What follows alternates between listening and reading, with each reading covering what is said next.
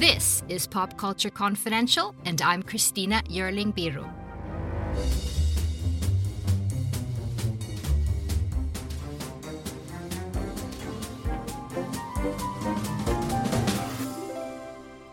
Ciao, everyone. Thanks so much for joining me as we head over to the Italian Riviera, the coast of Liguria, almost quite literally, as my guest director and producer of the new film Luca, Enrico Casarosa and Andrea Warren, talk to me from a terrace overlooking Portofino with church bells ringing and the waves gently rolling in the background. I, unfortunately, am not on that terrace. I'm still here in my little studio. But until we all can get there, Pixar's new animated movie Luca is as wonderfully and beautifully close you can get. You can almost smell the Ligurian sea and see the immaculate animation of the typical pink, orange, and red houses of the region, and taste that pesto. Luca borrows a lot from director Casarosa's own childhood, who was born and raised in Genoa. The film is about two boys whose secret identity is actually sea monsters, and they're having a wonderful summer together in a small village called Porto Rosso. The film is about feeling different and finding your true identity, the power of friendship, and the magic of summer.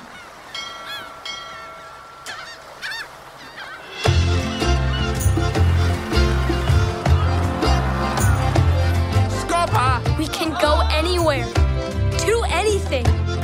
We just gotta stick together. We underdogs have to look out for each other, right? Underdogs. Tu sei l'amore, This is gonna be the best summer ever. amore. Io sono felice. We'll ride down every road, a te see the whole world together. sera. It'll be amazing.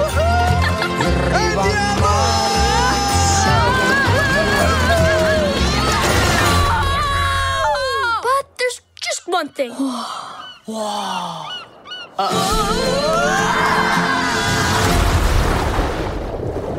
whoa, whoa, wait! D- did you see that? No one can find out.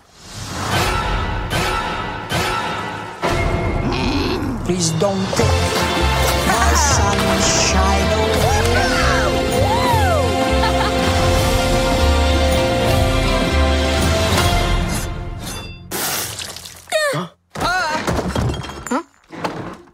Where did you boys say you were from?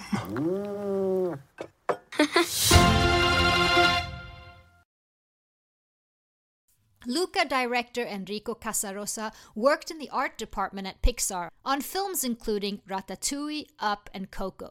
He directed the Oscar nominated short La Luna, and with this, Luca, his directorial feature debut at Pixar, he really got to go home. Producer Andrea Warren worked on Finding Nemo as a digital painter. She was production manager on WALL-E and produced the short film Lava. In our brief time together, we talked about the themes of friendship and coming of age in Luca, how difficult it is to animate pasta, and the Pixar cultural trust, and how they help to get those Italian hand gestures just right.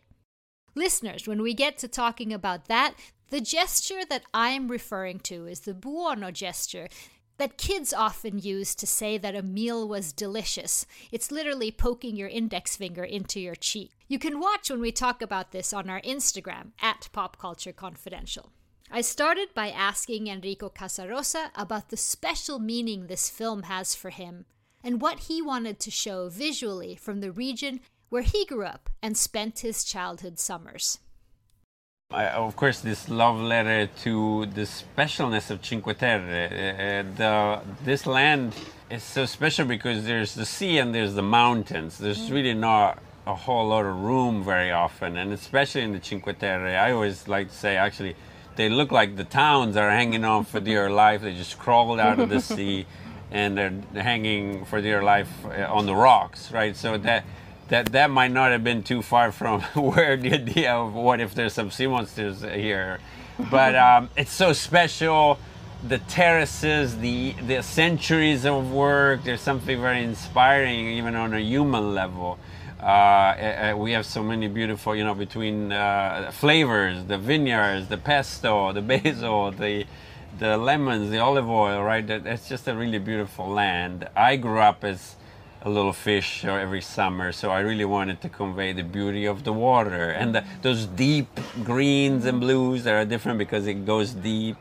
So those were, uh, uh, you know, where I started, just because it's so beautiful and stuck in time. Also, these towns do look I almost out of a fable because they just, you know, haven't changed a whole lot. uh, Out of, you know, there's, there's nowhere, nowhere to develop anyway, right? And that that is was really at the core of it. But I wanted to also do it in a way that was very expressionistic and very painterly. So we brought a lot of. Um, you know, we call it the end of the artist because it's really just fun to see the imperfections and the watercolory uh, feel. So we got a lot of inspiration from actually painted and 2D uh, artwork. Uh, now, Andrea, my listeners, um, they they know quite because I got the pleasure of talking to Pete Docter a while back about the Pixar Cultural Trust, and I saw that there is one here as well. Can you talk a little bit about what they did for this film? Absolutely. Um, obviously, Enrico is Italian, so with us, that's you know for this film that starts there. But I think you know we didn't want the burden of making sure that we got the representation right to rest only with Enrico, and so um, we hired consultants to help us with getting Italian language into the film in an appropriate way. You know, finding ways that it still makes sense but that we can represent the culture that way. We wanted to, you know, we're basing this on Enrico's memories, uh, but we wanted to hear other people's memories, other people's impressions, so that we could kind of have a bit of a mix, so that we could really cover the feeling as much as possible. So yeah, I think it's always important to do the research, um, to talk to other people. We sent teams, you know, now that we're here, I can say over here, um, to Italy to observe the place, to feel the place. We sent our, you know, directors of photography uh, in terms of camera and lighting, you know, to observe how steep it is and how to get the lighting right and how to get the texture just right on the stucco. So there's a lot of um, aspects to it, visual, um, the script, and just the memories and, and the fun that we wanted to capture of Italy. Yeah. One of the things you did is you sent key people over several times to test the food, which which seems like a god awful job, It's and I'm volunteer anytime. Okay, good to know. good to know. But Enrico, I've talked to many animators about water, and which you have beautifully in this movie. But let's talk about that food. Um, the pesto looks amazing. What is the process of actually animating that type of thing? Yeah, it's really um, the having them having had the feeling of it and having tasted it probably helps everybody involved because I think they can express it. You know, uh, joking aside, I think that is a key uh, part, and yeah, it is the best part of the job. But um, then the next part, you know, in art, we just find uh, you know the look. So we look at a lot of reference. We're very specific. For me, the the important things were like, well, this is not going to be just pesto. It's going to be traditional style. So we put string beans and potatoes, which is actually the traditional uh, recipe.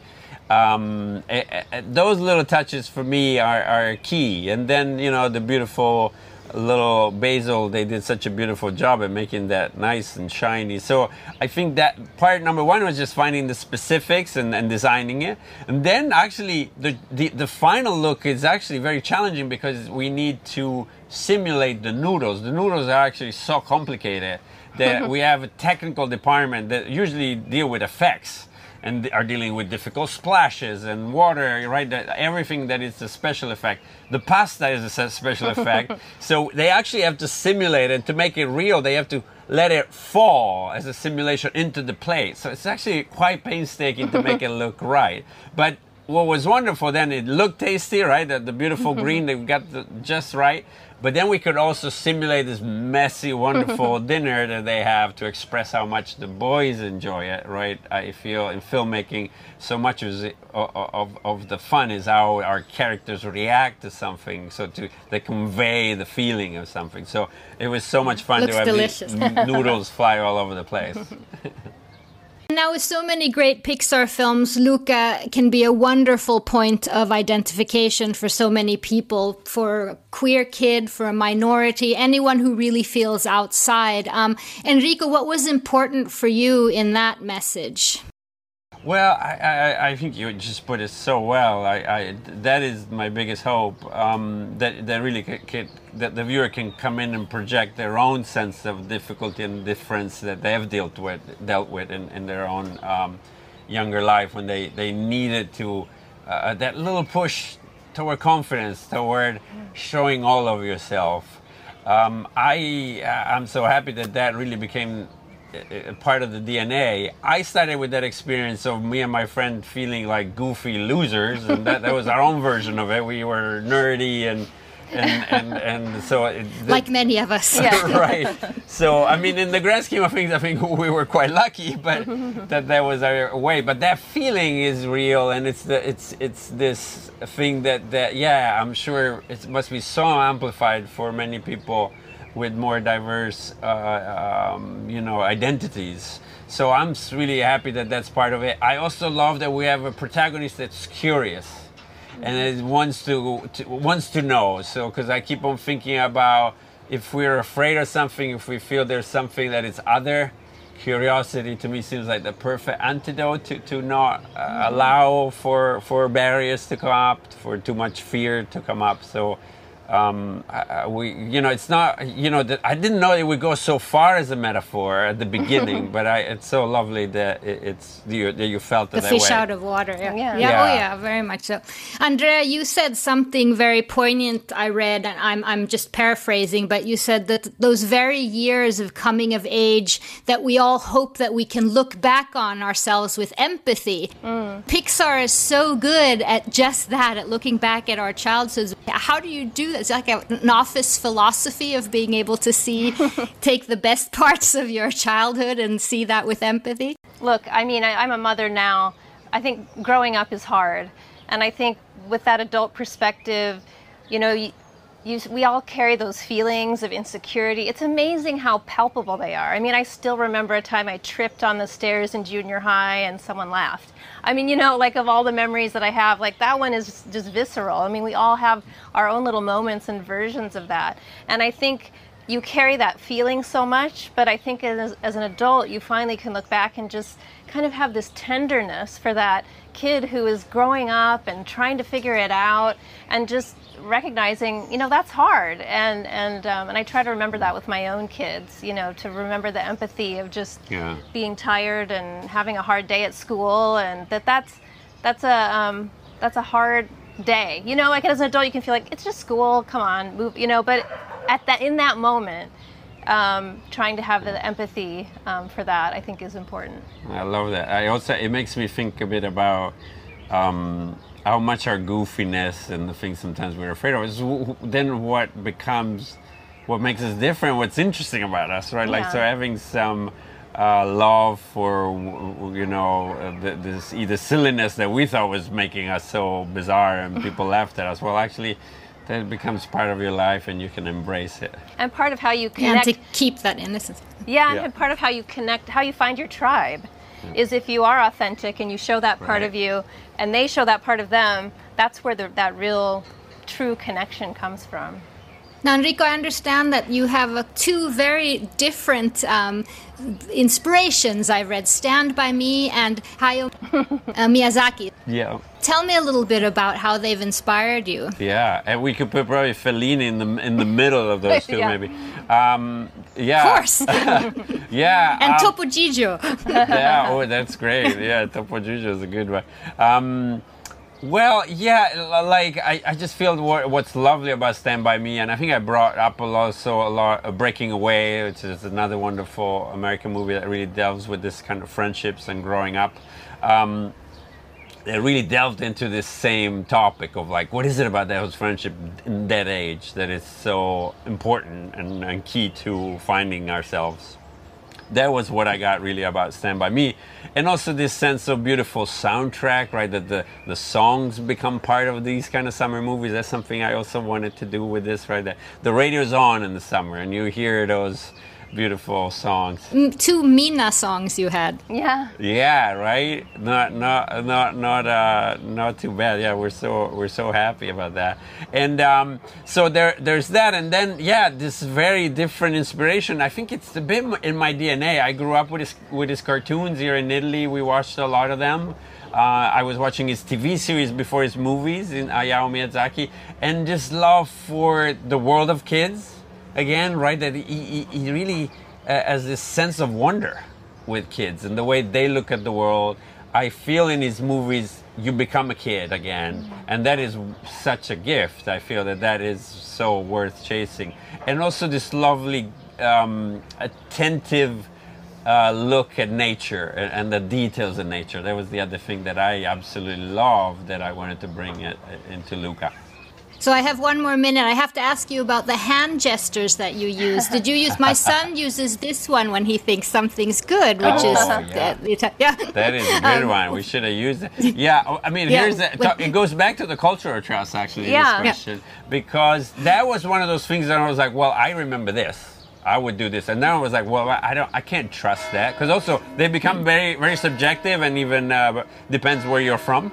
And we, uh, you get a little bit of the color here Yeah, with, the bells. with the bells. Sorry, it's like in the movie. Uh, and um, but so we had this wonderful symposium with our colleagues in Italy. So they were part of our cultural trust, and it was so fun to have them all give us their takes on certain gesture. Tell us the ones that feel too stereotypical or too Yeah, used, yeah, yeah. right? Yeah, that was one we talked a lot. Yeah. Or, or how you would use it. One of our favorites, Julia, says Julia. My name is She does a Julia. little of this, yeah. Which is like, you know, no, you got it wrong. Be precise. Um, so it was such a wonderful day. We got such inspiration. Everybody, everybody had their own gesture of sending someone to hell. Which Yeah. Became a little bit. What's wrong with you, stupido? Um, it was so fun. We still watch the video, and um, it makes us laugh because on a Zoom call, there's like. 20 of people doing things like that. So which is your favorite? Um, ooh, yeah, I think the Julia Yeah, one stands out as a lovely, lovely, very, very precise. It's such a good character moment for her. You get such a sense of her my from that name is moment. Julia, Yeah, don't mess with that. yeah like know? don't get that wrong. Yeah. Thank you so much. They're asking me to wrap up. Thank you. Have Thank a you. wonderful time. you too. Yay, Bye, bye. ciao. Nice to meet you. Ciao. abbronzate tutte chiazze, pelli rosse un po' paonazze, son le ragazze che prendono il sol, ma ce n'è una la luna, tintarella di luna,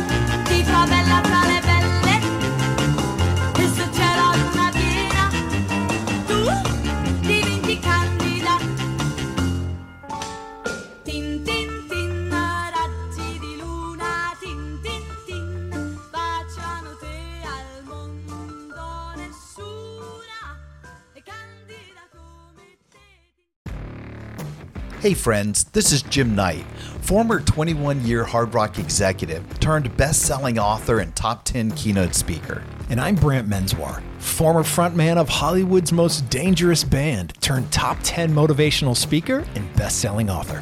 We host the how to podcast Thoughts That Rock, where we talk to rock stars, athletes, CEOs, astronauts, and even next door neighbors who share their expertise and opinions.